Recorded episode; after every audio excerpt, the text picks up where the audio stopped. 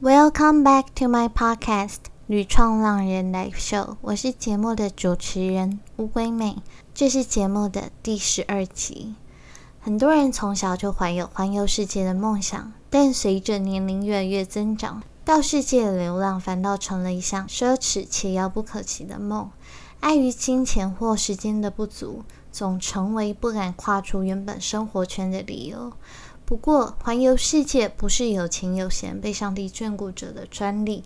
旅行的意义更不是建立在那些我们去过的国家数目而已。要选择什么让生命更有意思的生活，脱离舒适圈与框架，踏上探索自我与追寻梦想的道路，反而才是我们应该思考与面对的课题。在这一集的节目当中，我们邀请到浪迹旅社的创办人康康。他不只是一位走过六大洲七十余国的摄影师，也在近期成为新兴旅行作家，著有新书《也许生命没有一种绝对》，走向世界尽头的一千四百六十天。他将分享他如何在摄影这个领域追求卓越，透过镜头捕捉美好时刻之余，也拍出自我风格，让自己在旅途中也有机会以摄影创造收入。当然，已经环游世界多国，带着满满旅行故事归来的他，也会聊聊他在旅途中的经历，包含死藤水、阿亚瓦斯卡的亲身体验。和搭便车奇遇之旅等等，引领我们展开一场爱与勇气的空中之旅。那在节目开始之前，我想先阅读一位听众米粒的留言。其实米粒是我们节目第九集的来宾，他对节目留下了五颗星，并且提到：“我是米粒乌龟蜜的受访者。”很高兴有机会受到乌龟妹的访谈，对我来说是很不一样的体验。跟她对话之中，也让我重新认识自己。谢谢乌龟妹，也希望大家喜欢我参与的访谈。很谢谢米粒的留言和评分。米粒她分享很多德国职场的心声、日常生活，还有她经营个人品牌的心路历程。那我们那一集呢录了两个小时，所以内容非常精彩。那还没有收听这一集内容的你，赶快去点击收听。对，要在这一集听完以后再去听。如果现在在收听节目的你有任何想法，都很欢迎你留言告诉我，让我有倾听和进步的机会。如果你喜欢节目的内容，也可以分享给你身边的家人朋友，让更多人有机会收听到这个节目。无论你现在是在 Apple Podcast。YouTube、Spotify、Stitcher 或 SoundOn 上面收听《旅创浪人 Live Show》，记得订阅这个节目，这样你才能收到最新一集的通知哦。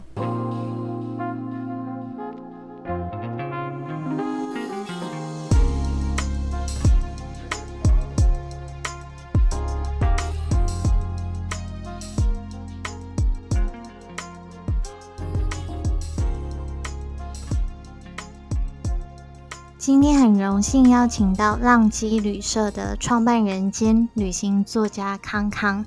那其实我第一次见到康康，是他跟我很喜欢的旅行作家雪儿合办一场讲座。那我那时候其实是第一次知道康康，印象很深刻。他们当时在分享。俄罗斯贝加尔湖的旅程，所以我那时候看到康康是一个摄影师，然后看到他的作品，就觉得 惊为天人，实在太美了，甚至有马上想要冲到贝加尔湖的冲动。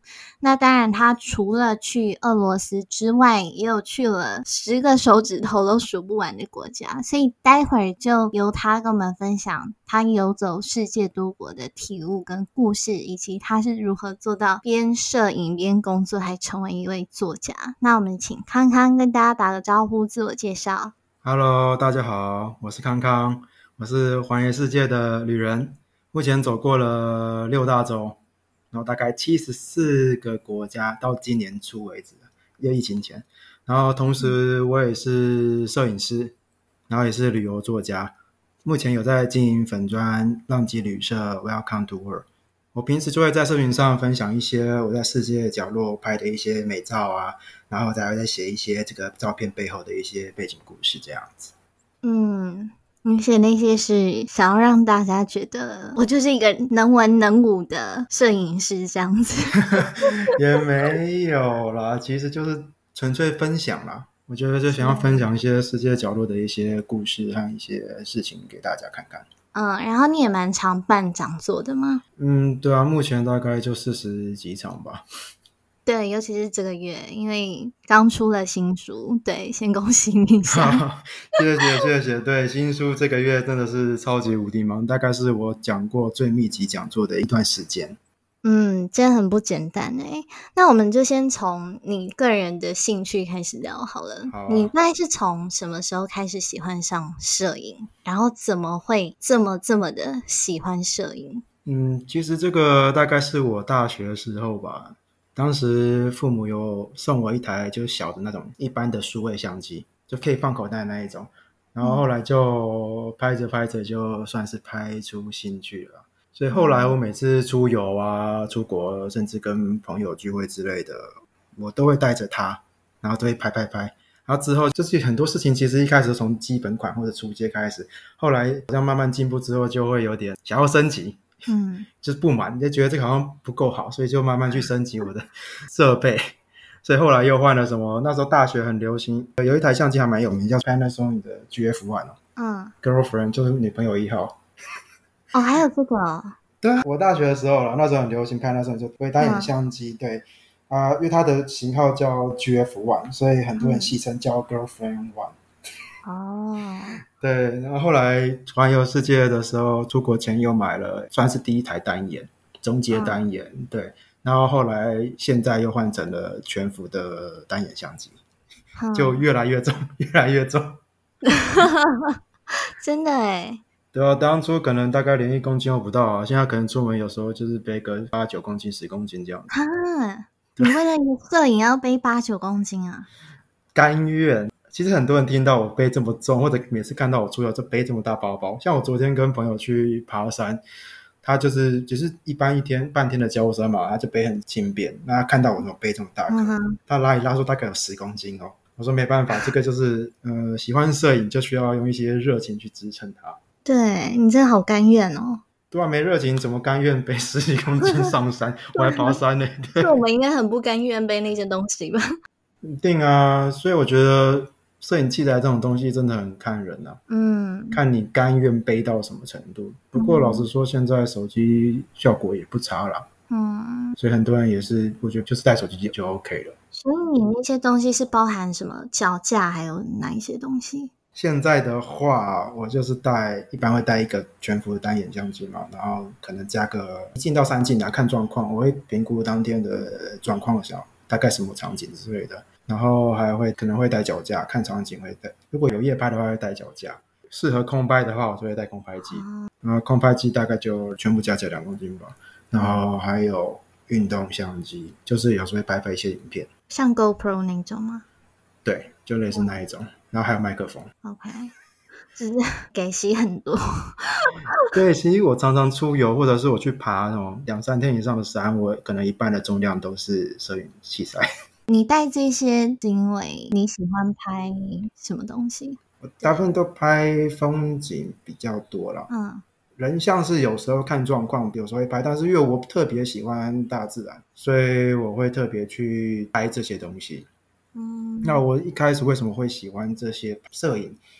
也是我希望记录一些我看见的美景，一些美丽的瞬间。嗯因为我算我算常出游了，尤其是我开始环游世界，就是出现很多国家嘛，然后一些朋友啊就好奇我去的那个地方长什么样子，或者是我遇到什么事情这样子。对，那我就希望会用摄影的方式，所以去分享给朋友。那后后来就是要经营的粉砖，所以变成分享给所有看到照片跟我写书写故事的这些人。嗯，我们真的大饱眼福啊！对，好在你有带那十公斤，不然我们可能就没有这些东西可以看。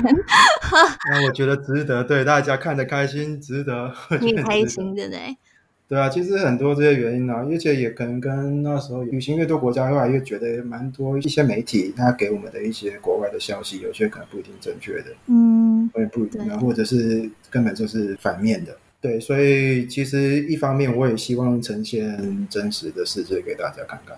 嗯，我蛮想问你说，你拿到那一台小巧的数位相机，就你父母嗯送你的，嗯，你那时候开始的时候，有没有人去教你怎么摄影这件事，还是你都是自己摸索？嗯，其实蛮多人问我这个问题，嗯啊，摄影技巧这方面我没有上过课，哦，你没有啊？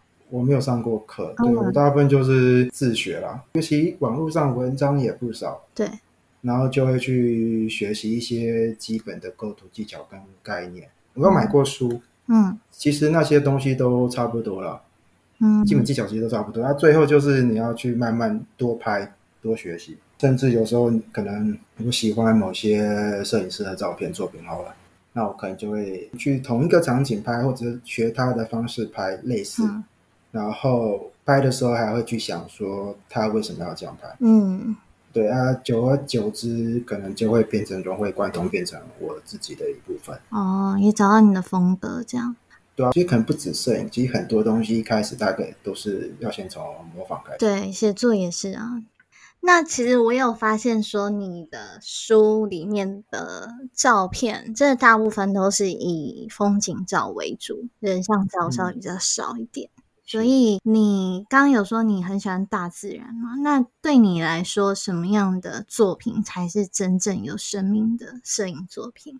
其实我觉得我会比较倾向说它是能不能感动人心啊。嗯那我觉得最常见，大家大部分说比较有生命力的作品，就是人类表达情感那一瞬间，嗯尤其是什么喜怒哀乐，他情绪特别强烈的时候，如果你把那个表情跟那个场景跟画面拍下来，那通常那照片是会有生命力的。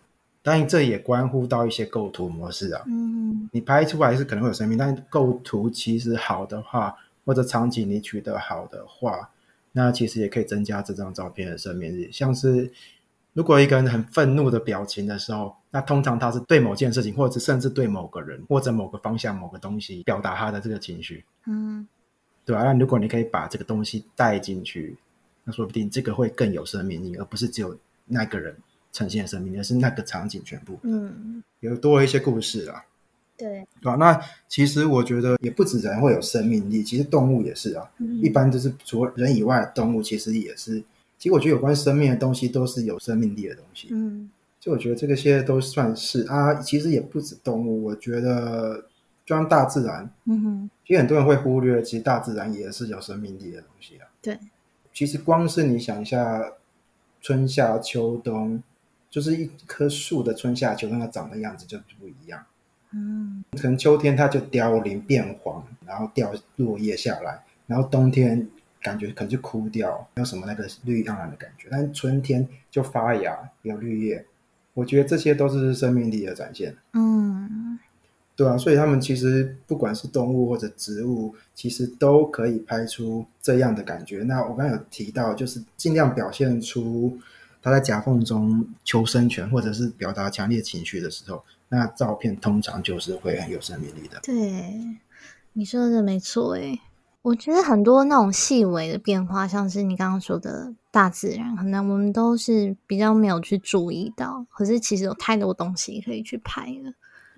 对啊，像是植物的话，其实在城市里我们会常常看到植物的生命力啊，嗯像是一些墙壁中有裂缝就冒出绿芽，嗯，植物的那个小小的植物这样子就生长出来了。对，或者那些就是爬藤类植物，你看爬满整个，它们都是从夹缝中出来，然后爬满整个建筑物，这也是生命力的展现啊。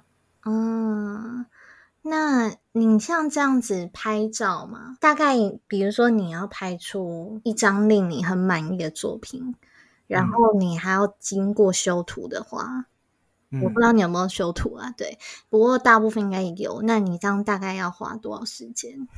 假设你要拍出一个有生命力的一个树好了，对，拍照时间真的是因人而异，然后有时候看状况，所以这个有点难说。嗯但后置的话，后置也是要看啊。说真的，就是就像摄影师，不只是我，应该说所有摄影师都一样，看摄影师希望把这张照片呈现成什么样子。哦，所以花的时间久一点，可能会半小时啦，就是想要慢慢弄好。但通常来说，可能就一两分钟一张这样子。一两分钟，哦，对啊，就是光影用用而已，它也没有特别说要要很精细嗯这样子。因为其实我觉得好照片重点是你一开始的构图就要对好，，啊，做的构图对了，然后光原本当场的光影对了，其实你也不用挑太多东西。嗯，没错，对嗯啊，通常要很精修的话，通常这个是要去做一些比较不一样的目的，可能是呃厂商合作的案子啊，嗯或者是我要拿去参赛的、比赛的之类的。因为有时候会投稿去参加一些比赛，那个照片可能就会再修的再细一点，所以会花比较多功夫。嗯。不然一般可能就是一两分钟。所以你现在主要每一天的行程大概都少不了摄影这一块嘛，因为它就算是你自由工作者的一部分。也不算每天啦，有时候是每个礼拜可能几天会做，但是也不一定每天。嗯有时候还是要在家里，或者是用电脑去处理一些东西，或者写一些东西啊，嗯或者更新我部落格。像是部落格文章的话，很多时候其实不管是写游记或者是什么一些教学文的，嗯，我觉得很多精力是花在不是在照片上，在文字上 是花在写文章或者要怎么呈现这个东西。哦，比如说，我前阵子写了一篇要怎么拍银河，那我就要开始整理拍银河的思维脉络，然后哪些东西要注意，然后从哪边教起开始。哦，所以那边那些照片其实我都已经之前都处理好了，所以我也不太会去改太多。对，所以重点是那写其实写文章，我觉得超花时间的，要写出一篇好的文章。对，而且你还是写教学文比较多，对不对？对，教学也比较多。其实就算不是教学文或游记，我还是会尽量去。我一方面也希望精进我的文字的方面，嗯所以我也会去思考一下我要该怎么写或比较好，或者我写完之后，我还要再想一下，是不是这一段该用其他方式写会更活泼，或者是更生动，能够让读者带入情境之中。嗯因为嗯这时代其实我觉得文字需要让人家很有共鸣感，不然就是很有故事感，或者你让人家很有想象力，对，不能太平铺直叙。尤其是你的是照片故事嘛，可能更需要让观众一些想象，这样。对啊，我其实我希望大家不只是喜欢我的照片啊，跟希望文字方面他们也会喜欢的、对啊，你现在新兴作家怎么可以不喜欢你的文字？这样能吗？我希望能够到平衡啊，当然我现在可能是有些人会觉得我就是摄影会很抢眼，嗯，但我希望文字也可以慢慢精进。不会啦，但你还是出了一本书啊，这样很厉害。那你有这么多的身份吗？摄影师，然后现在有一个作家。以嗯摄影来讲的话，很多人蛮好奇，假设要透过摄影来获取收入，在一开始还没有什么知名度的时候，要怎么办？要怎么让更多人看到你的作品？其实要靠摄影获取收入的方式其实不少种啊，像是嗯一个很常见的是什么婚摄啊，或者商品摄影、美食摄影、活动摄影，其实各式各样的啦，或者是跟器材厂商合作。那如果一开始没有太多知名度的话，老实说会难一点。一般来说，现在大部分的状况是很多人会就是开始开社群，就不管是选书或者是 IG，嗯然后开始累积他的作品，然后不断精进自己的摄影技巧。那如果你的作品摄影作品是好的话，那通常基本上你就会慢慢去扩散出去。嗯社群其实前提就是你的东西要要质量，如果质量不够的话，就很难去扩散出去，也很比较受限呐、对啊，那如果你想要再进展快一点，更更快能够接到一些案子的话，那你可以尝试主动出击。嗯就你的东西够好，但是你觉得社群累积太慢，因为有时候可能累积要一年，或者至少一年或两年这样子，嗯你才能够有足够名气。但如果你觉得太久，你想要立即性的一些案子的话，那你也可以主动出去看看。只要你好的东西，你可以先从周遭的人开始，可能周遭人有什么需要，有人创业，他需要拍什么他的商品，嗯那你可以给他看看你平常拍的东西，然后看他能不能接受。那可能可以尝试跟他合作，或者有人要结婚了，他们没有找婚社，或者比较随便，所以 有些人真的这样子、欸，我真的遇过一些人，可能不到一个月，他还要开始要找婚社。嗯对，有人比较随性，那你可能也可以问他们要不要啊，或者你就只有主动提案啊。其实以前也听过蛮多一些摄影师，他们一开始就是帮朋友拍婚摄，嗯，先从比较认识的开始做吧。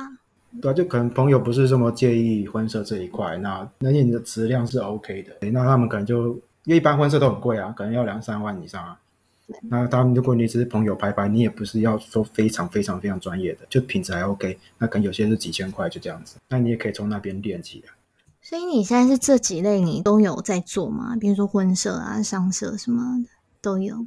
没有啦，我主要还是在旅游摄影啊，商摄是有时候会有啊，但那个就我比较不是传统商摄，比较是合作的案子。对，你说像厂商那一种，对，厂商给我东西，然后我帮他拍这样子，然后在我的社群上曝光，嗯或者是转到他们社群或网站上曝光，比较像是这一类型的，就不是传统要进棚啊那种商社。哦，那一种哦，那应该是另外一款啊。对，对啊，商社很多种啊，我是比较就社群这一块，所以比较不一样。嗯对，不是有黑幕啊，还要打光，很多灯光哦师、反光板一大过堆那种，嗯，就那种对不太一样。那个给息更多。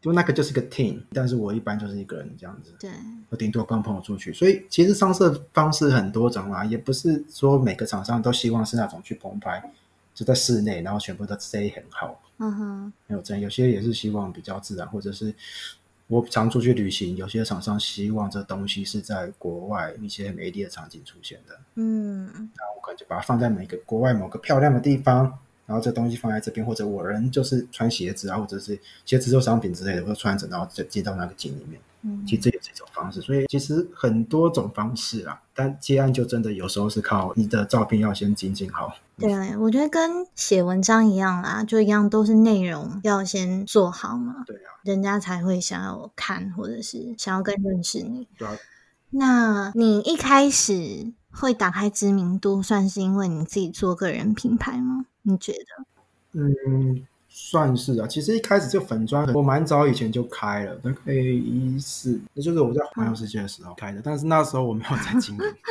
我那时候就是随便丢丢照片，或者是也没有在修太多，就是很随性。后来回来后才开始好好去经营。嗯所以便打开知名度也是算是后来回来之后才慢慢开始有的。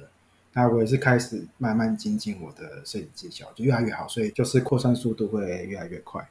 对啊，不过我觉得真的是还是要靠网络这一块啊，然后网络这一块还是要靠个人品牌这个东西会比较快一点点对。因为确实这个世界已经没办法像以前那样子，啊，就是只纯粹靠别人这样子传统的方式没有没有社群，对吧、所以其实我觉得都要啦。以传统的方式，你还是要线上跟线下可以结合的话，对线上跟线下、啊，线下就是人家有人帮你保证，嗯，那可能人家更愿意买单。那线上也就是触及到你身边不认识的人，嗯潜在的一些其实我觉得，都要。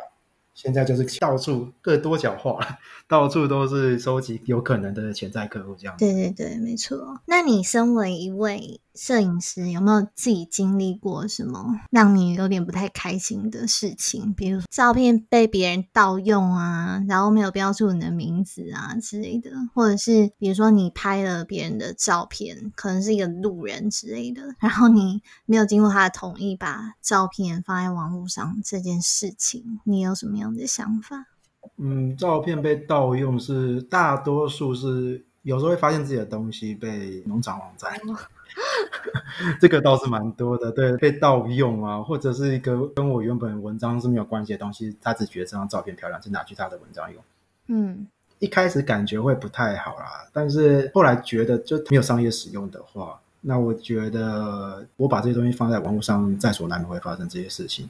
那我总不能每一件事情、每一个对象都去慢慢的去追求，是有这么多人，就是 可能太多了会很累，对啊，所以他没有拿做商业使用的话，我觉得就不会想这么多了。所以说后来也算比较释怀，除非他是真的拿去做商业使用，那我就会介意，嗯对吧、对拿我的东西赚钱还不分我钱，跟他说记得啊，分我一杯羹啊，不对啊，分一杯羹，不然好歹也付我授权费吧。对啊，都拿来赚钱的。嗯所以这个方面我是。然后关于另一个问题，就是拍了别人的照片未经同意放在网络上有什么想法？这其实牵扯到很多东西，因为其实街头摄影或人像摄影，呃，有时候你是没有办法立即得到非常非常正式的授权。对，但是因为我通常拍人正面不拍他脸的话，一般都会我会看到他，他也会看到我。嗯就他有看到我提起相机做这件事情，然后他就会意会到，其实我可能要拍他。那他如果不希望被拍，通常都是我我们就会看到他表情或者是言语上就会有表示。通常如果遇到人家不想被拍，那我当然就是放下，我就不拍了，就不拍。甚至或者是你已经拍了，那就删掉就好了。对，就不用想太多，因为有时候你真的要拍一个人，然后你每次都要走过去跟他说：“哎，你可以让我拍吗？我们来签个合约。” 有时候会这样做吗？我怎么可能？有些可能真的非常正式的商业摄影可能会这样做，嗯非常正式，它真的是要出版或者什么，有些可能会，但是通常是很少。而且就算是那一种，很多是通常是你要先拍了，因为你还没拍，你就直接走过去跟他们讲这样子的事情，那这样子很多事情就变得有点刻意跟不自然。对，对啊，因为随便在你在路上找遇到的那个人，可能说绝大部分他不是什么 model 或者什么之类，他没有学过什么这样自然的拍摄这些东西。嗯。但现在我觉得有很多人是在比如说坐公车啊、坐火车的时候偷嗯拍，有没有？就人家不经意的一个表情，然后没有看到你的 camera 是对他的这一种，你觉得会不会有所谓肖像权的问题？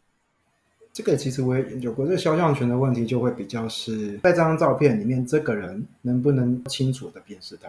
你可以怎么分辨？因为他有个很特别的一个特点，然后你可以或者他后面有写名字，或者他有个胎记之类的？胎记之类。如果你可以明显辨识出是本人的话，嗯那这个可能就有侵犯肖像权的问题。那通常是侵犯，然后他也不愿意啊，嗯因为你从侧面或者是你从背面或者是很侧面看不到脸的地方，你也有时候真的不清楚人家到底的意愿啊。除非你浅浅先打过招呼了，嗯对啊，不然这其实这个通常都会有这个问题啊。但是如果没办法清楚辨识出这个人的话，其实肖像权这方面来说也是有点难。对，的确，对啊，因为比如说我从背后被拍了，那人我要检举人家，那我要举证正面的人是我，你有点困难。有有点困难啊。啊，其实我也不建议人家拍我背后，其实我也觉得还好。对啊，背后还好，可以当一个背杀也是不错啊，好不好？要不然都被杀啊。我说走实力路线，不用当被杀。哦，现在很流行的，好不好？被杀，网络上不是一堆照片都是背后。这也是一种荣幸。对啊，所以要拍侧面或者拍正面，最好还是大概要了解一下对方的意愿。啊，嗯你，随便对抛，然后人家又怎样举证是他的话，那你可能就会被人家告。对，这还是要小心一点。这个还是要小心一点啊。所以我们一般拍就是看出人家有没有意愿。嗯，对啊，人家愿意给拍，这个当然是最好的。然后你跟他告知一下，说，哎，我这个东西可能会放到网络上，还是怎么样？对啊，对，经过对方的同意。。那你觉得 听众有问了一个问题，其实这是听众问了蛮多问题的哦就是 说如何安排一个可以安心快乐出发的行程，然后又要拍出好看的照片。对，这个这个你要怎么办？这个 安心快乐，其实这个东西这个问题，我觉得光是安心，每每个人的安心的标准不一样，每个人快乐的标准不一样。那你的标准是？我因为你都说走就走的嘛，你应该没有在想说要多安心，还是？确实，我的旅行方式，就你看书的话，你大概就知道我发生很多事情，所以我的旅行方式可能不是台湾大多人觉得这么安心、这么安全的方式。嗯所以，但是我觉得 OK 啊，我觉得那个也不是什么太大不了的事情，所以那个我就觉得安心。所以我觉得你要先理清你自己觉得比较安心，或者是你可以比较快乐旅游的方式。像是我刚提到，我背十公斤出去旅行，背十公斤的摄影设备出去走走，我觉得很多人就不能接受。对啊，对啊，所以看你的方式啊。那我觉得旅行最重要还是又不是工作，所以你还是先找到你可以安心又快乐要出门的一种旅行方式。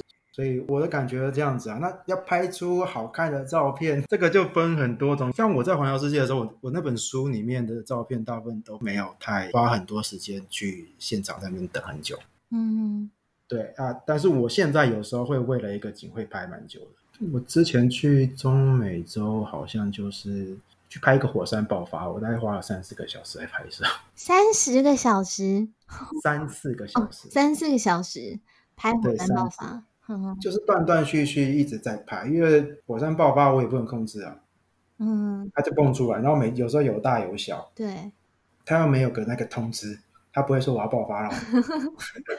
然后火山爆发也是那种，它爆出来声音才传过来，就是发生的比声音传递的速度还要快，对，所以当听到声音的时候已经爆出来，那就来不及了。对，所以有时候我就是把相机就架在那边，然后就是盯着那个方向看。那有时候就是路上遇到的一瞬间，或者是某些静态的景，我就是因为不用花太多时间，我就这样直接一拍就好了。嗯对，所以这个花的时间好不好是看状况。但我觉得嗯你这种花很久时间的，很多人也可能也没有办法接受。那这样说好了，如果说假设，我觉得一般听众啊，没有办法像你花什么三四个小时在那边嗯拍。假设他只有大概三四分钟好了，就要拍出一张好看的照片，而且他可能只有带手机。那以你来讲的话，你会建议用什么样的构图方式？哦，构图方式，对，其实这个到最后就是我觉得构图很重要。你的摄影技巧跟构图的 sense 蛮重要的。对，所以你可你可以从基本的构图法开始啊，那有些就是从三分法，嗯就画面把它分成三层，它这三个个别有它的不一样的画面在，然后也有九宫格嘛，九宫格不是就有四个点嘛，对，四个点就是我们通常会说把摄影重心的主题放在那个九宫格那个点四个点上，嗯也是有这样子的啊。因为有些人会常常会拍，就把人放在正中间，这个没有不好，但是有些场景看起来会有点呆板，有些场景啊，但不是绝对哦，嗯有些场景拍起来是很好的效果。嗯，所以其实基本的构图法跟基本的 sense，了其实这个东西很多东西学完之后，最后一招是要忘记全部 所有学过的，忘记全部是不是？就不能被框架住嘛，学了七七四十九招，啊要把这四十九招全部忘掉，这样。对啊、我小时候那个电影就是这样子，功夫全部学完就是要忘记你刚刚学的所有东西。对啊，你不能被框架住，所以就是最后会变成这个样的形式。其实有时候我觉得大部分人摄影的一个大问题是你太远，太远哦，对你站离主体太远，然后或者你没有移动脚步。就有时候朋朋友说请你拍个照，然后他就去那边站着，但是你就定在你原本的地方。但有时候就是要左右要走一下，绕一下，看一下取景，看一下哪个景色比较好。那有时候是有些人不好意思，呃，可能就没有想要靠太近，或者不好意思靠太近，他觉得怪怪的。对，我觉得很多时候是你要移动你的脚步，尝试看看构图，然后有时候你可以近一点。嗯，对，这个就是要学习一些摄影技巧，然后慢慢去琢磨。对，这个的话就算了啦，大家就放过康康好了，他这个月真的很忙，对，大家不要私讯他好吗？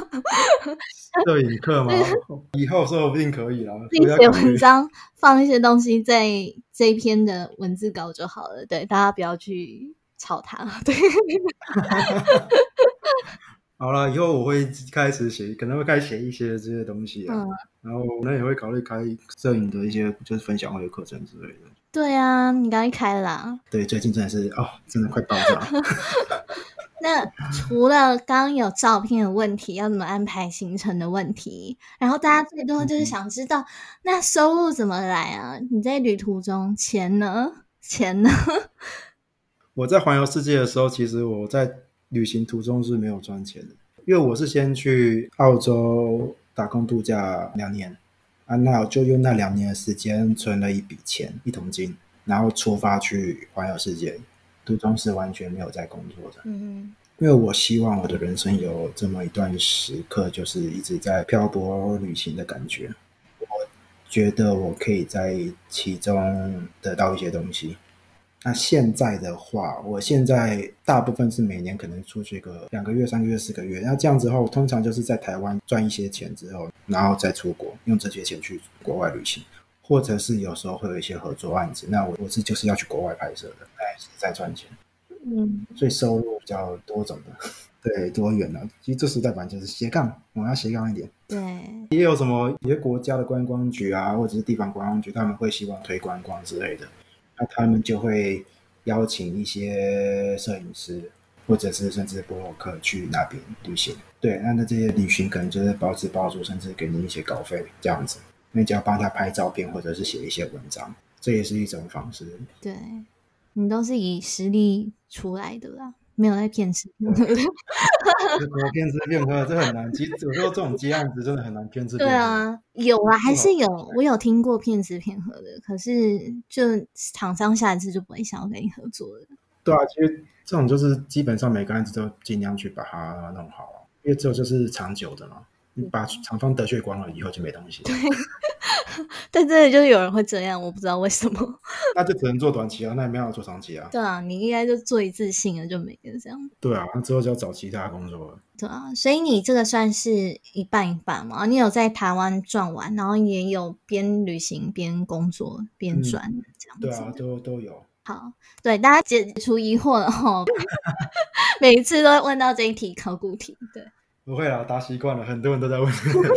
对，我也是历届开讲座必问。那你可以讲一下，说你自己拍了这么多的照片，你觉得你最喜欢的摄影作品是在哪一个地方拍摄的？那摄影这件事情有没有为你的生命带来什么转变？嗯，最喜欢的摄影作品啊，其实我喜欢的作品还蛮多的，因为他们都不同的东西嘛，我觉得这都是不同的。甚至有些人问我最喜欢国家，我觉得这有时候也很难回答，因为我喜欢的点是不一样的。那我会想说，我目前最忘不了的一个地方，我拍的地方啊，就是南美洲的百内国家公园。哦，对，那个就爬到高鸟那边有个地方叫百内国家公园，然后那边拍的真的是很多很难忘的照片。我在那边践行五天，那真的是每一刻我都觉得这个地方怎么这么美。它的景色是很壮丽的那一种吗？还是？对，很壮丽。然后刚好去的时候是秋天，所以五颜六色。然后它只要转一个弯，景色就完全是不一样的感觉。因为它可能因为接近南极的关系，所以它地形方面也都不一样。我虽然说是爬山，但是海拔没有很高，它最高就一千。跟你以前看到的景色差蛮。完全不一样。我觉得我旅行很多国家，有些国家我不一定觉得我一定会要回去，有些我觉得会想回去。但这个地方我是觉得我一定要再去第二次。对，是美到这样子。我们很多旅游界的都觉得这个地方是零负评。零负评哇，不简单。对，就真的是美，没话说。那英文不是有一个说说一个地方很美，说 speechless，就是没话讲，就真的是说不出话来，美到说不出话来。好，那你什么时候带我们去？解禁之后吧，解禁之后开团去去这个地方，真的超级美。然后还有一张照片，我之前去年得奖的吧，是一个我在台湾拍的，就是东港阳光祭典啊，就大家可能知道沙王船，他这样拿去投稿国际摄影比赛，然后就得奖。哇！就得到铜牌，算是往年最好，因为之前都只得什么荣誉奖啊，就之类的。然后提名奖，然后这一次就是真的有得到一个牌奖牌这样子。哇，你真的是为国争光 哎！谢谢谢谢。不过这个真的就是中港银王祭，也是算一个让我蛮难忘的一个祭典，因为它是真的是真材实料，它是真的是打造一艘船，它不是说就是随便做一做就拿去烧，它是真的花了这是一两年的时间去这样弄一艘船，全都木头制。嗯。我觉得台湾真的还蛮漂亮的，对，尤其今年这疫情后，我就是开始探索更多台湾。嗯，那说摄影对我的生命有什么改变的话，我会说，因为我为了更精进我的摄影技巧，所以我会开始更细微的观察周遭发生的人事物，甚至是大自然这样子。因为其实我觉得摄影就是周遭，可能你有时候到某个地方，又觉得这地方其实没什么，但是摄影就是发现它美好的一面，所以我需要。去观察很多东西，不只是大自然，甚至人的表情和他的情绪，全部都需要去观察。嗯，摄影有时候就是那一瞬间，尤其是静态的可能还好，但是动态的东西，就是有会动的人或者是一般的动物，那些有些情绪就是一瞬间，那就是负责要抓到那一瞬间。所以我平常是需要观察的，所以这让我跟人或者是世界、大自然都会有更深刻的一些连接。嗯哼。那聊到旅行的这个部分呢，你目前你说你走过的六大洲七十四个国家吗？嗯，然后你是从一开始的到澳洲打工度假，后来就决定要去环游世界。嗯，当初是为什么会决定要开始打工度假，又开始这么突然 走到环游世界这一块？然后这个其实是因为当时要毕业前嘛，就对未来有点彷徨。我在不确定自己的真正兴趣下，我不知道我未来应该该怎么走啊，所以我就不希望我在自己心都不确定的时候就下一个决定，然后就正式踏入职场。然后我对世界是蛮有好奇心的，所以我决定去澳洲打工度假赚旅费，然后利用这一桶金就是去做环游世界这件事情，遇见不同的文化或者思维。然后我觉得有时候就是一个国家里面人的思想可能圈圈大概就这样，因为文化的制约了。所以我们虽然是每个人是不同的个体，想法会不太一样，但是可能大圈圈加起来就是这个大小。但是如果去到外国人他在国外的不同国家生长成长的话，他的圈圈可能是另一个。那如果我是跟越来越多不同世界的人交流的话，我是不是我我的思维的圈圈会变大，所以会发现更多呃人生跟未来的可能性。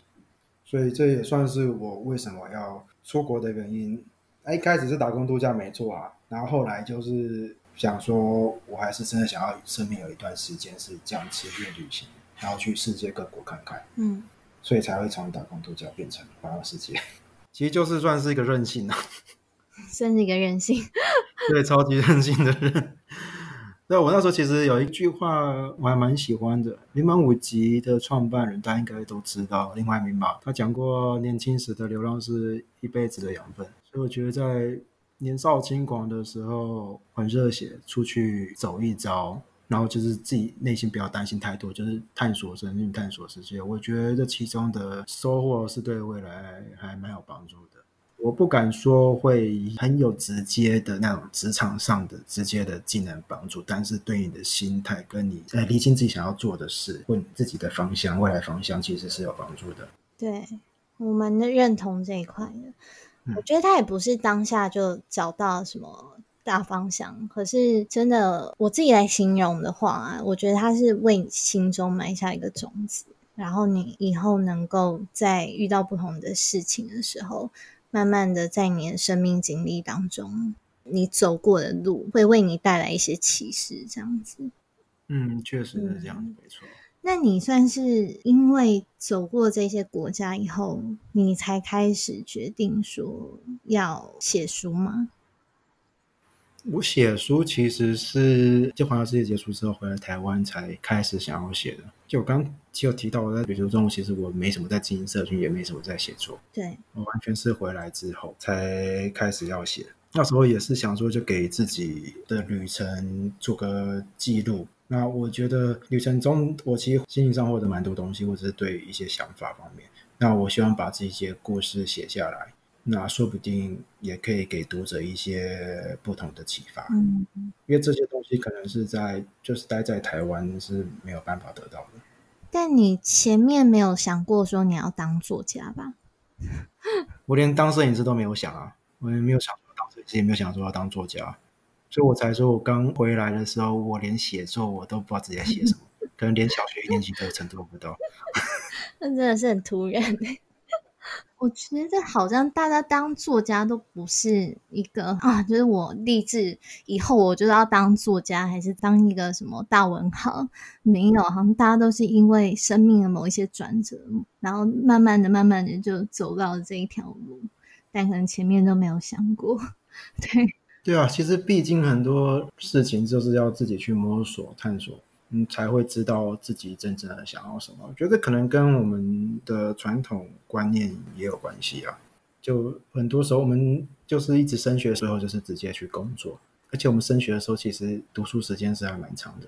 对，所以年轻人没什么时间去探索自己，没有时间去尝试太多不一些不同的东西。但我没有去探索的话，我们就不知道自己要什么东西啊。的确。所以，其实我们有时候不管是在升学、选科系，或者是毕业之后找工作，很多时候我们可能不是去找到我们想要做的，而是父母或者是我们觉得，哎，这好像可以赚比较多钱，或者这个社会地位比较好之类的。但这不一定是自己想要做的事情。这个东西有时候会让自己在生命某段时间可能会没有动力，因为你不是真心诚意想要做这件事情。对对啊，啊，我自己是觉得。厘清自己想要做什么，然后去尝试去做看看是蛮重要的。啊，有些人甚至是他可能有想要做的事情，但他因为很多社会压力或者家庭压力，他没办法去做。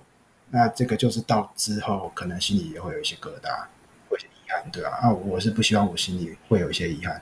我觉得至少我有尝试过啊，不管结果如何，就算是没有成功，那我觉得有尝试过，至少我在人生临终的那一刻，我不会觉得非常非常遗憾，因为我觉得我至少有去奋斗过，想要去实现它。嗯，聊这一块真的好严肃哦，但是 这也是必要的，好吗？对啊，对啊，其实我觉得很多人需要想想这一块啊。对啊，我觉得现代社会很多人过得不是这么愉快，也是类似原因。真的要让自己毫无遗憾、没有后悔的余地，我觉得这件事情很重要。不过以这样子的角度来看啊，你已经做到了。比如说你现在也出书了嘛，你也当了摄影师，然后你也走过了那么多国家。我觉得把每一天过好，其实这样子对我们来说，我们某方面是很幸运的。嗯，对，也是很幸运，我可以做我想要做的事。对啊，那你这一本新书叫做《也许生命没有种绝对》吗？哦，那时候收到新书的时候，想说哇，这封面真的好有质感哦，就蓝色的，然后里面都是很多你的摄影作品啊，跟你每一个去很多不同地方的一些小故事。那包括这书名，我自己觉得，哎，取的也蛮特别的。你为什么会想要以这十个字作为书名？你想让读者从这本书里面获得什么？因为我觉得有时候就是在万状况下，人们都有一种人生框架，那就大概就是出生啊，然后就一直拼命的读书，读到毕业，然后开始找工作、结婚生子，然后退休，然后可能就要老死。很多人觉得一般人生就应该这样走啊，那也不鼓励人家跳出舒适圈。可能你有时候像现在，其实如果你说你要去做什么，跟父母说当作家，跟父母说那些 K 笑，K 笑这个没 没有没办法赚钱，没办法生活啊。其实我觉得我们文化是比较不鼓励人们跳出舒适圈的。那就算有些人不会直接讲明，但是很多都会来自很多不同方面的压力，不管是朋友或者是家庭，甚至社会。所以很多人就最后会是遵照传统的这种人生框架中这样走下去。但我觉得事实上，人生该怎么走也没有正确答案啊，然后也没有人可以告诉你该怎么走。又没有正确答案，所以总是要靠自己摸索、探索，然后走过，你才会知道你自己的答案是什么。因为每个人都不一样的个体，那每个人有不一样的人生，那这种东西，我觉得怎么可以去 copy 这样过来，copy paste？对，对啊，所以就是你要自己去摸索，找出自己的兴趣，找出自己想要走的路，我觉得这才会不太一样。所以我才会把书名取作叫做“也许生命没有一种绝对”，对啊，就不是一个自式的。每个人都可以有方式，那为什么会加个也许？就是我觉得我会希望“也许”这两个字可以让人家更加去思考这件事情，而不是我给你答案，就不是我直接说生命没有一种绝对。我不喜欢直接给人家这个答案，我希望人家去思考。嗯哼，对于思考的东西才是你的，因为我的人生是我人生啊，你的人生也是你的人生啊，所以你要去思考你的人生是怎么样子啊。我的人生是可以给你当做参考。还有一些这些故事啊，这些有一些启发。那最后还是要回归到你自己本身。是我现在看一看，我都觉得我们身为旅人，都有一些共通点。是如果当初没有去做出一点不一样的决定，像是出走啊，像是你是环游世界。嗯，那我那时候是第一次自己决定要去欧洲当职工，追寻爱情这样子，这也是蛮 crazy 哦。也是吗？对，但我都觉得如果没有那一趟旅程，或者是做一些不是那种世俗会认同的事情的话，可能今天就我们走出来的路，也就是很一般的路，也说不定。对，有可能。对，嗯，我觉得是这样子，没错。所以说实在，就是你那时候决定要去环游世界的时候。你有是第一时间跟你的父母说你要做这个决定，那他们的反应是怎么样？我算蛮幸运的，因为我家是没有太多的反对。对，那他们就是说年轻人出去看看世界也是不错。OK，只是确实有说可能，因为我原本是计划要去澳洲两年，然后再旅行三年，所以总共五年。所以他那时候说，哎，是可以不要这么长？因为五年是确实是蛮长的啦。所以我记得你是中间有回台湾一趟嘛，然后你又去流浪了，这样子。对我澳洲两年结束，然后走完纽西兰跟东南亚之后，我有回台湾大概一个多月吧，然后就是回家给父母看一下。对，哎，我是平安的，我得回来跟你们见个面，打个招呼。对啊，毕竟我又出去了两年呢。如果我这趟不回家，我变成是四年不在家。对，我赶快被我爸妈杀了，他追杀到国外。那你在后来出书，你觉得经历这一趟的旅行以后，对你的人生有什么启发或帮助？这段旅程后，因为我跟很多世界不同的。奇人异事交流过后，嗯，很多不一样、不同文化的人交流我们的思维，然后听过了很多不同的故事。那我原本比较彷徨于自己的未来的这个问题，就会慢慢理清。我比较清楚我之后想要怎么走，想要做什么。像我现在还是想要好好的去旅行，去拍下更多世界各地的故事，并把这些故事跟这些美景和国外的样子样貌带回来，然后分享给大家。那你的书里面有引用一段话，是切萨雷帕韦斯他说：“我们往往记住的不是某天，而是某些时刻。”对，嗯，所以你走过了那么多个地方，我当然免不了要问你一下，说最让你记住的是哪一些时刻？嗯，好，我因为真的是有蛮多的，但我今天就特别说举出三个好了。嗯，OK。那一个就是在罗马尼亚搭便车时，在一个传统区叫做马拉穆雷什，在那个地方，因为它的交通不方便，所以都需要用搭便车的方式去移动。啊，这个地方本来就比较蛮流行搭便车的，因为很多乡下嘛，很多人没有车，他们要移动就是只好靠有车的人帮忙。那时候我有一次搭便车，就是搭到一辆大卡车，啊，他人真的还蛮好的，我一人生第一次坐大卡车，然后我一上车，他就给我西洋梨吃。有可能他可能觉得我在那边饿很久了，然后我就很开心的要一口咬下去，然后那个西洋梨的味道我忘不了，就是非常酸，很酸的西洋梨，就是坏掉，坏掉了，它是坏掉那种酸味。你也不敢跟他讲这样？我有跟他讲，但是因为我不太会罗马尼亚文，我只会讲那些 How are you? Fine, thank you 那种等级的罗马尼亚文，然后卡车司机也不会讲英文。所以我就尽量用一些肢体语言和表情的方式去表达这颗橡梨坏，然后他就第一颗新的给我。OK。然后这大卡车要去的地方其实是离我要去的目的地距离大概十四公里的地方，我要去是另一个村庄。那他到那个村庄之后，距离还有四公里嘛？啊，我想说我就自己走过去下一个村庄就好，大概一个小时而已。那我那时候就要下车，但是大卡车司机就阻止我，叫我不要下车。对，我那时候想说，是不是我要给一些油费之类的？因为那刚好提到这地方其实很流行搭顺风车，那他们搭车其实基本上会付一些油费，但通常对外国人这种游客、这种旅人，他们不会去要求这个钱。我那时候想说，他只可能要点油费，我想就掏出钱给他，但他不收，他不要，哎，我就不懂他到底要什么。所以后来我们就是一直这样持续沟通，语言障碍，所以用一些肢体语言尽力去表示。大概花了五分钟，我才知道他的意思是，他说他等一下这边卸完货之后再载我去我要去的村庄。哦，就他不顺路，但他就为了我特地要开去那个村庄。我觉得这个人是非常非常好，而且他那个村庄是要去到我要去的村庄是也会有大下坡，一个可以俯瞰那个乡野的景色。我看到景色非常非常漂亮，我打开窗户想要拍照，他还特别的放慢速度让我拍照。对啊，所以这个搭便车的经验算是我印象最深刻的一次。就除了人很好以外，就是那一颗坏掉的梨子这样。对，那梨子味道我没有忘记，因为它是真的很暖心。然后我就是哎，满怀感激的要吃下去，结果是坏掉了。然后还有我在泰国的时候，我去清迈西北边的一个山叫做苏铁山。那那边蛮著名的是叫赫蒙族，嗯哼，赫蒙族就是苗族的一个分支了。我去他们部落里面，那那时候他们刚好在举办一些活动，然后我就跟那些小孩子玩，然后玩到一半的时候，就远方就看到一辆就是那种发财车开过来，然后上面载了很多麻布袋，很多麻布袋都满满的，里面装了很多东西。他们开过来之后，他们把麻布袋卸下，我就好奇里面什么东西，为什么周边的小孩子都变得非常非常兴奋，很开心。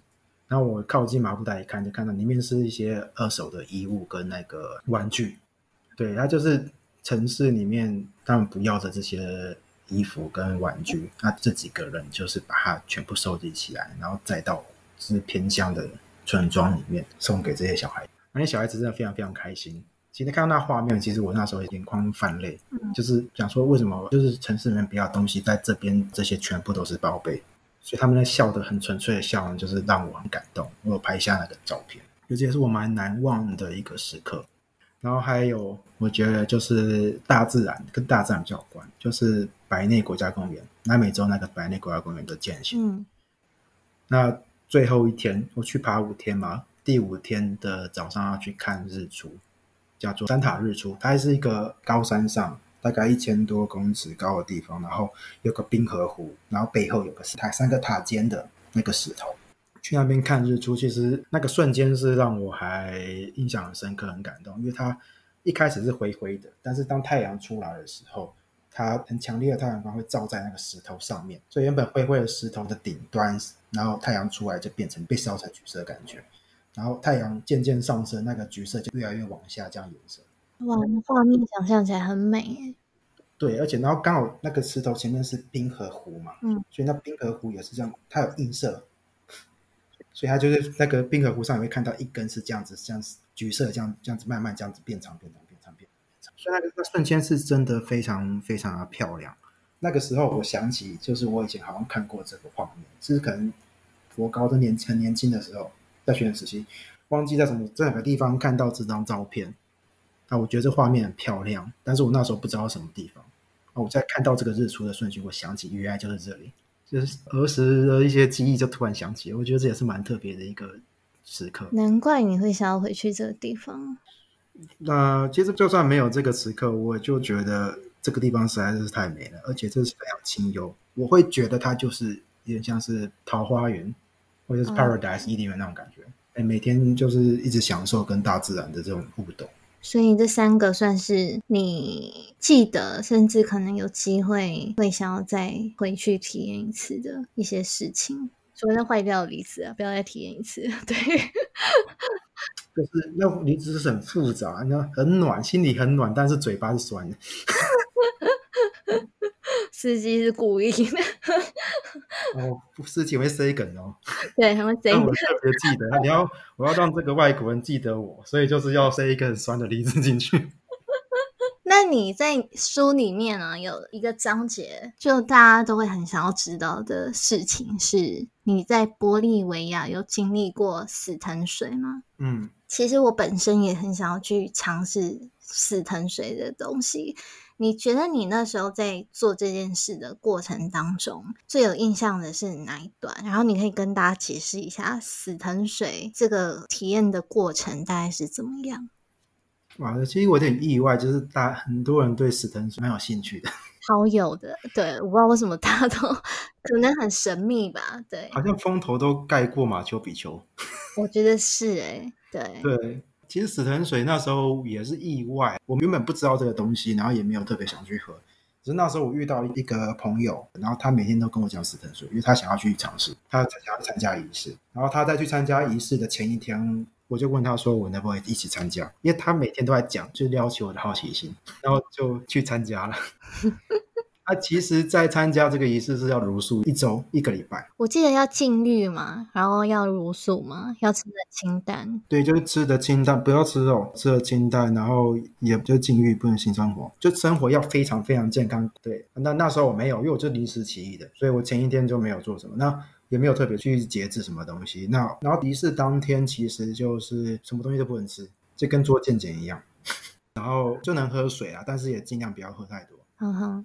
一整天，然后到晚上，其实一般早上就会去到仪式场地。我们那时候是一大早去仪式场地，然后到晚上大概九点左右，九点十点就开始进入仪式的会场。我们是在一个拉帕斯山一个郊山里面的一个像是度假村的地方，然后它有个仪式会场，就是小屋子。那小屋子里面就是有一些板凳啊，就是沿着屋子墙壁的一些板凳，然后有一个桌子上面放满了一些萨满教的一些仪式跟器具，然后还有死藤水。那就是萨满会指定你要坐哪里，大部分人都是两个人坐一个位置，我不知道为什么，很奇怪，其他人都两个人，就是只有我一个人。对，反正总之就是我一个人坐。然后仪式开始，我们要每个人要先说出我们为什么来参加仪式。因为一般参加仪式，一般都有一些初衷，比较少像我这一种，纯粹就是哎，好像有点有趣就来参加了。OK，很随性被撩起的那种。对，一般。大部分人都会怀着一些他对人生的疑惑、一些事情，他或者一些纠结，那他需要说出来。然后每个人就这样一轮之后，轮流上前去喝死藤水，然后喝完之后，大家只要做定位，然后盖上毛毯。一开始不会有太多感觉，大概等个一个小时吧。然后这段期间，萨满会开始唱一些古老的歌曲，用他们的七出蛙语去唱一些古老歌曲，然后还会背一个萨满鼓去那边拍，去那个拍。那大概一个小时后，就会大部分就会开始会有一些看到一些东西，可能就是说也可以说是幻觉啊，就类似那一种的。但是以萨满紫藤水的这种心灵的这种角度，就是开始进入一段你的心灵之旅。那我是会一开始会看到一些多彩空心的几何流星的彩色轮廓在那边在空中旋转，之后我就开始会身体不自主的这样子随意乱动，我没办法控制的。算有很出墙吗？类似，而且我还开始就是自问自答，那很像是两个人的感觉。就是我嘴巴会讲出一些疑问，比如说我为什么要让几天来啊，或者是上一段感情的一些疑惑之类的。我就这样提出来之后，然后我自己出自同一个嘴巴会回答这个问题，但是我心里我会觉得这是两个不同的人在讲话。对，虽然都出自我的嘴巴，但是感觉是两个人在对话。那我会清楚意识到这东西，但是我没办法去控制它。就不管是嘴巴或者是我的身体，我都没办法去控制。但你意识是很清楚的，对？我意识清楚，但是这也是蛮奇怪，就是我意识清楚，但我没法控制。然后有时候记忆会变成有点片段，就确实感觉像灵魂出窍，然后可能有另一个东西或大地之母啊之类的。因为其实说他们说石藤水是以前就是萨满他做一些仪式前会去喝，借以连接大地之母的一个媒介。对，所以可能是。这些东西就让我们会有这种两者对话的这种感觉。呃，这个其实我觉得可能多少对我一些心灵里面一些长久以来的疑惑的释放是有一些帮助的。所以我所以我就借由自问自答的方式去理清、去释怀，对啊，所以死沉水仪是差不多大概我从九点开始做，大概到晚上半夜一点到两点吧，就差不多结束了。那结束后就是就回去睡觉。在同个地方睡吗？还是你就自己各自回家？就大家拥抱之后，就一起回去旁边的那个民宿去睡觉。对我算还好了，我在没有太多的副作用。但是我知道有一个人，他就是一直吐，他整晚上吐，吐到早上。你真的太痛苦了。因为仪式中一定会吐，我也有吐，但我就吐一次。虽然我毫无禁忌，之前没有节制，但是我其实反应算还好的。后来我在睡觉前，我有跟萨满问。他就说我是仪式中反应最大的，我不知道，我以为我的反应就有那么大，但是他说我就是很多动作，然后嘴巴也是一直在讲话，然后仪式结束前还跟他说我还要再一杯，再一杯的，我刚刚要上面要一杯，上面就说 no no no no no，我们要结束了，仪式要结束了，了，我们的这个 party 要结束了，也不能再喝了，然后隔天早上还要六七点吧就要回去那个仪式的屋子里面。然后大家开始分享昨天就经历的旅程，你的那个心灵之旅是怎么样度过，然后经历了什么东西这样子，然后你收获了什么，就每个人要轮流分享。那我我就分享我刚刚讲的那些东西。然后我不是说因为我是一个朋友的关系，所以我才去石灯水仪式嘛。那个朋友他其实本来有很多期待，但他反而没有看到什么东西，所以他就说以后不去了。没有，他还想再尝试。嗯，其实死藤水这个东西，很多人说你第一次喝，你可能感觉不到太多东西。只有灵性被打开比较多之后，才会比较容易看到。所以一般是比较纤细或敏感的人，会比较容易进入那状况。对，我不算是的，我可能比较特例啊。然后另一个有一个拉丁女生，我不知道哪一国，反正是拉丁女生，她分享的还蛮特别，就是说她昨天晚上经历了一段很痛苦的旅程。然后她讲这件事情的时候，她眼睛就看向我，说但是因为我去到她的旅程之中，然后我在里面的形象是一个 All Master 就是那种 白胡子、那个拐杖的那种，然后就是 old master，然后帮助他度过这段痛苦的旅程，所以他可以顺利的完成这个仪式。嗯，所以你是他贵人，对不对？所以他跟我说谢谢。嗯，那其实那时候我也不知道这件事情，我我不知道我跟萨满再要一杯死神水，我也不知道我去到人家的旅程中乱入。嗯，其实还蛮蛮有趣的，就是一个很奇妙的 party。对啊，其实后来有啊朋友说，可能可能有些人的灵魂比较古老，有可能是这样。我那时候看到这一段，我也觉得哇，怎么这么奇特？对，每个人都不一样啊。其实确实是蛮特别的体验，但是通常说，如果你期待越多的话，你越得不到你想要的东西。对，死藤水是特性是这样子，所以期待太多的话，反而会失望越大。反而像你这样子自然一点，就自然就是什么都不知道就过去，可能会比较好，可能会比较好啊。这其实就看每个人的机遇了。但那时候萨满有说，就是你这些疑惑，大地之母可能不会很直接的回答你，但他可能会用一段旅程或其他的方式给你一些提示。这听起来其实有点像算命。可能像塔罗牌那样的意思。对，算完不知道什么意思，但是你要自己去想办法去把它解释出什么意思。但我觉得死神水最好就是隔天，我真的觉得一身轻，对，感觉身上的毒素都被排掉了。强力的草药就解毒的，所以我感觉隔天身体非常非常好。所以走完这一趟，你觉得很值得吗？我觉得值得啊，OK 啊，都是一种体验啊。有很多东西没体验就不知道嘛。那体验过了也没什么好后悔的，有点贵啊，说真的，那时候有点贵，这意思。有点贵哦，大概你这样子四五个小时，大概要多少钱？包括那晚的住宿，大概一百美吧。一百美哦。其实死藤水这东西原本是巫师喝的，是后来就是有点变成有点观光化，有时候。但你有些巫师萨满他会收很贵，有些萨满收比较便宜。就算。贵还是便宜？我可能算中等的。哦，啊，有些人在黑市里面也买得到死神水，但是不建议，因为其实大部分自己从黑市偷买来喝的，因为我刚提到，其实在仪式中常常是没办法控制自己的，所以那其实蛮危险的，因为不知道会发生什么状况。那你发生状况，你就算你住在情侣，人家也不知道该怎么办。嗯，对啊，所以有点危险。有些有上新闻哦，所以还是不建议自己偷偷买来喝。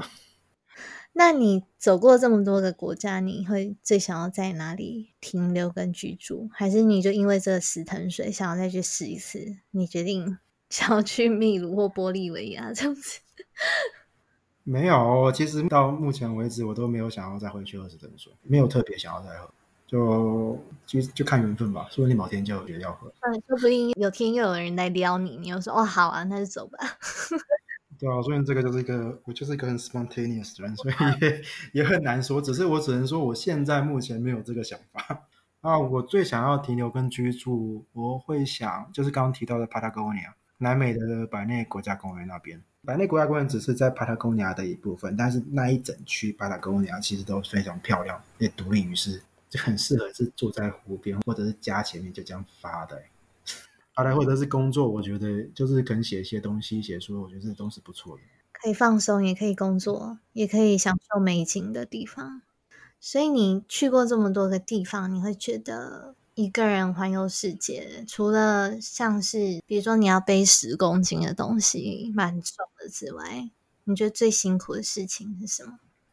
其实好像我觉得还好哎，跟后来就习惯，因为我也习惯一个人旅行，那可能也还好。而且如果我真的比较无聊寂寞，因为我大部分都住情侣，我路上也是其实可以其实可以认识不少人，所以有时候我觉得一个人的旅行也不是一个人的旅行啊。不过我觉得真的有些地方比较不方便的是，就是有时候我移动根据地的时候，我就是背我所有的行李嘛。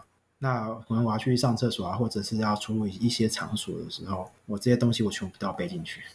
对，我也觉得是一个人旅行很麻烦的地方。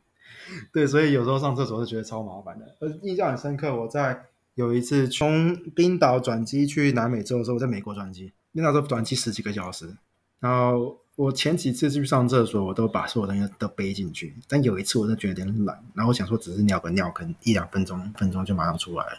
那这一次我就把包包放在椅子旁边，然后我冲进厕所，马上上完厕所马上出来的时候，我看到两位警卫已经插在我的那个包包旁边，然后在那边用对讲机说这边有个爆裂物，有可能疑似爆裂物的东西。然后马上就冲过去说：“不是爆裂物，这是我的行李，我只是去上个厕所。”对啊，幸好他们有彩心的相信我。他说：“好，那你下次就不要再把东西放在这种地方，因为美国美国他可能因为九一以后就对很多这种就莫名的东西在妙的地方，他们比较敏感。对，所以这是我印象蛮深刻。一个人就比较麻烦，如果有伴的话，就可以在那边看。对，的确。所以你觉得，如果说要像你这样子环游世界的话，要以最低的成本去做到，要怎么样去实现？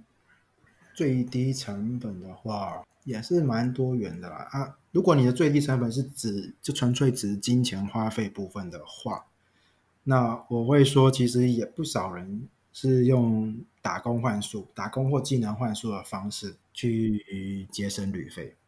那打工换宿或者是技能换宿，一般很多就是在跟你去青年旅社当柜台，每天工作可能半天这样子，或者做一些事情，然后他就给你一晚免费的住宿，反正你在那边待的期间，再做半天，然后休半天，那这个你就可以省下不少旅费。那有些还公餐，有些还给你吃的，所以这不一定啊。有些是技能换宿，我也听过蛮多那种可能新开的青旅，它需要。会画画，会画画，墙壁要装饰，所以如果你会画画的话，或者是一些技巧，你可以就帮他画。啊，可能你画完指定的地方的区块之后，他可以免费提供你住宿几天这样子。对，有些是用这种方式啊。我在中美洲的时候遇过人家说，我可以用摄影换宿，就他青旅，他需要一些漂亮的照片去放上一些订房的平台或他们的网站。那如果我可以提供他们一些漂亮的，我帮他们拍青旅的画面。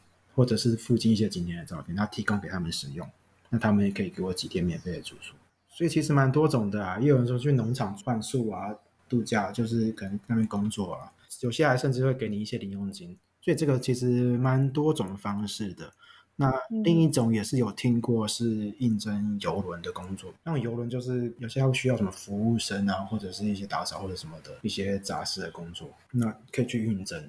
那他们这通常也是，就是给你你在船上的时候工作，然后可能到靠岸之后，你可以下去玩个一天或两天这样子，因为休息时间，所以这也是一种环游世界的方式。他甚至也有人是当街头艺人。嗯，其实方式太多了，对其实方式很多种，然后看你愿不愿意这样子。嗯，对啊，如果你要以低成本的话，就基本上是要付出一些了。没办法说就完全纯粹想要去玩就这样子。那当然，你的旅行方式也是关乎到你的成本啊。你自己环游世界，你是买那种环游世界的票吗？还是你都是临时决定下一个目的地？嗯，我没有买环游世界的票，我就是大部分移动都是用巴士。哦，OK。不然就是巴士没有就用火车，那比较少用飞的。除非是我要去南美洲，那真的是我没办法永永渡海洋，所以我就需要 用飞的。永渡海洋真的不知道要多久这样子。对，永渡海洋太难了，这都不扣脸，也没有巴士啊，什么又不是什么童话故事，其实只能用飞的。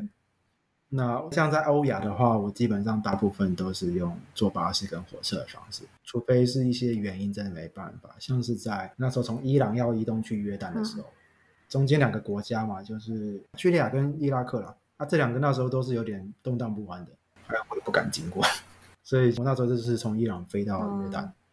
对，就是没必要我就不会用飞的。我真正花比较多飞机票的时候是在南美洲，就最后半年在南美洲的时候，因为那时候刚好我时间被压缩，因为我刚好我一个很好的朋友要结婚，我要在那个时候回台湾，所以后面就有压缩到时。然后但是南美洲移动的距离又非常非常长，常常坐巴士都是十几个小时起跳，所以那段时间我飞比较多。但是说真的，我这样下来，我全部的机票费应该没有比环球机票贵，反而更划算，就对。对啊，而且我比较随性，我有时候订机票可能就是两周后飞或一个礼拜后飞。那环球机票其实也不少规则跟限制，所以你在买之前可以评估一下自己的旅行方式跟路线这样子。OK。好，那我们聊完旅行之后，我想要问你，因为我们刚刚有一直说到你书的一些内容嘛，跟你自己的一些价值观。那当然，我觉得就像你讲的，其实人生是没有标准答案的。所以，如果有听众他也想要跟你一样，走出不一样的路，而不是被社会的主流框架所帮助的话，你觉得他可以怎么做？嗯，我认为可以先从探索自己开始，与自己的内心对话。因为这个社会其实步调还蛮快的，把人都逼得蛮紧的，所以我们常常都没有时间好好跟自己的内心对话。所以没有跟自己的内心对话，可能就不确定自己真正想要什么。有时候我们觉得想要的什么，可能不一定是自己内心想要，可能是人家赋予你的东西，赋予你的价值观。那你需要先更了解自己。然后之后，你了解自己想要做什么，然后唯有你自己想要做的事情，你之后才会走的每一步，你都觉得是很踏实。那每一个人的探索自己的方式不一样，所以我觉得大家可以去尝试不同方面的不同的方式。你可以跟很多人聊天，然后问他们他们是怎么去探索自己的。那我的方式，我的方式的话，主要是去旅行。那我很多时间都是我自己一个人，因为我自己一个人旅行，那可以好好的与自己相处，然后好好思考一些事情。那有时候我会跟路上不同国家的或者不同的旅人去聊天，然后会有不同的思维跟想法去就交错激荡啊。我以前有个想法，这个想法可能很 crazy，我会觉得不可能，或者是大家跟我说不可能，但是说不定我遇到某个人，他来自不同国家、不同文化。以他的观点来说，这件事情也没什么不可能，很正常。那我是不是就有这个动力，或者是勇气去尝试去做这件事情？因为有时候你想做这件事情，那大家都说你一定会失败，你一定不可能的，那你可能就有没有勇气去做。因为我觉得可能听起来好像百分之百失败，但当有人给你个一长这一束光芒啊，他觉得有可能，他支持你，那就有机会去做。因为我觉得有时候人需要有一些，如果你需要跳脱一些框架或一些困境或现况的话，就是被卡住了。那你会需要一些现在的改变或冲击，这个很多种，有些可能就是你去做你平常不会去做的事情，或者做一些很不一样的尝试。那这样就是算是一种突破自己啊。那你就会渐渐的开始改变。那也是因为你突破了自己原本的舒适圈跟框架，所以你可能可以开始用不同的方式或不同的角度去看待一些事情。那你可能会得到一些不同的答案。对。所以总结来说，你觉得除了倾听自己内心的声音很重要以外，其实跟别人做不一样的交流，也是可以你的人生获得一些不一样的启发。对，而且认识不同人，我觉得蛮重要的，而不是就是自己原本圈圈的。嗯哼，我觉得认识各行各业，其实都是一些帮助，因为你没有接触过那领域，对，所以你没有那领域的思维，是有想法，对角度，因为你从自己的。圈圈内、舒适圈内，其实很多人是跟你有些类似，对，同温层，同温层很厚。那同温层很厚，有时候的一个缺点就是没办法用别的角度去看某些事情。嗯，对啊，像是我有时候也会有这种感觉啊。像我有时候在办讲座，我之前在办那个贝加尔湖的讲座的时候，我以为贝加尔湖超热门的，因为我身边人很多都去了。对。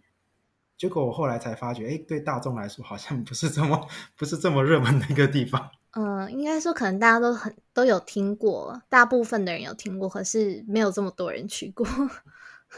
我那时候觉得好像是很热门啊，应该很多人会想要听这些故事，但是结果好像也没有我想象中的这么热门。有些人有兴，很多不少人有兴趣，但是没有我想象中的那么热。嗯，所以有时候就是这个是同温，可能同温层的关系。同温层的关系，嗯，对啊，所以我现在有时候会，有时候，呃，做一些事情也会问一下不同人的意见，或者是跟这个产业不相关的人的看法跟想法，嗯，对啊，我觉得就是需要一些不同的不同的激荡，对。不过我觉得像你这样子，从一开始的摄影跨到写作，其实你也是去慢慢认识一些比较跨领域的人。这样子对你来说，我觉得也是又认识了一个你以前不认识的领域，对。嗯，确实啊，而且这些以前不知道的东西，然后现在继续接触、去学到，我觉得可能对以前呃，对某些我原本固有的技能，可能也是会有一些帮助。嗯，的确。那你自己在你的书里面，我觉得一直有重复的去强调一个观念，是说人生想要怎么走，该怎么走，没人能回答，也没有正确答案，总是要靠双腿走过才知道。就像你前面有提到嘛，你接下来有想要怎么走，去过更有意义的人生吗？嗯，我目前的状况，我我会打算更精进我的摄影跟文字，因为都还有蛮多的进步空间。那我希望能够分享更多世界角落的故事跟样貌，来呈现各地的生活和真实的状况给大家看看。那最后，其实我都会问来宾一个问题：是你觉得你的人生哲学是什么？我觉得我刚讲的，其实旅行中我遇到了很多不同的事情，不管是酸甜苦辣，不管是好是坏啦，我觉得我都没有很后悔。所以我觉得人生的每一步都是生命的淬炼。它都是你人生的养分，让你的生命、让你的人、让你的灵魂变得更加茁壮。那我自己是非常喜欢旅行。那有时候我觉得旅行也是有限生命中的一种修行方式啊。旅行这件事会让我重新认识自己，然后会发现有些事情的不同的观点，然后发现人生更多的可能性。OK。那如果听众想要找到你的话，要去哪里跟你联系呢？然后你可以把一下你的书，工商时间要来了。